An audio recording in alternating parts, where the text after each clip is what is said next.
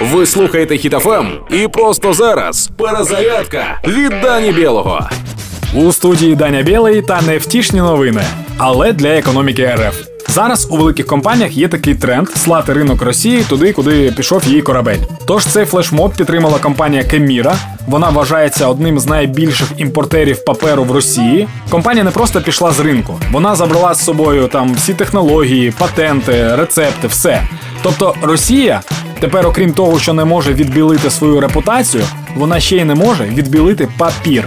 Зараз 100 з паперу коштує 2000 рублів. У пачці 500 аркушів. Тобто один аркуш це 4 рублі.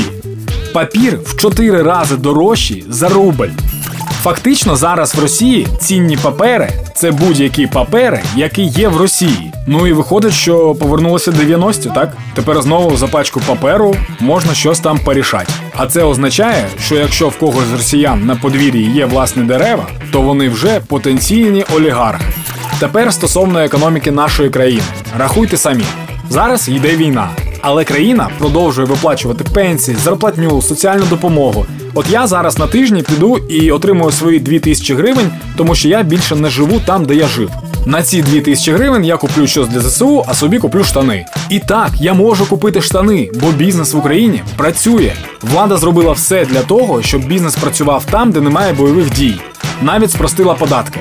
Тобто Україна продовжує розвиватися навіть під час війни. От і рахуйте самі, на чиєму боці зараз перемога. А поки ви рахуєте, допомагаємо ЗСУ, підтримуємо одне одного та слава Україні!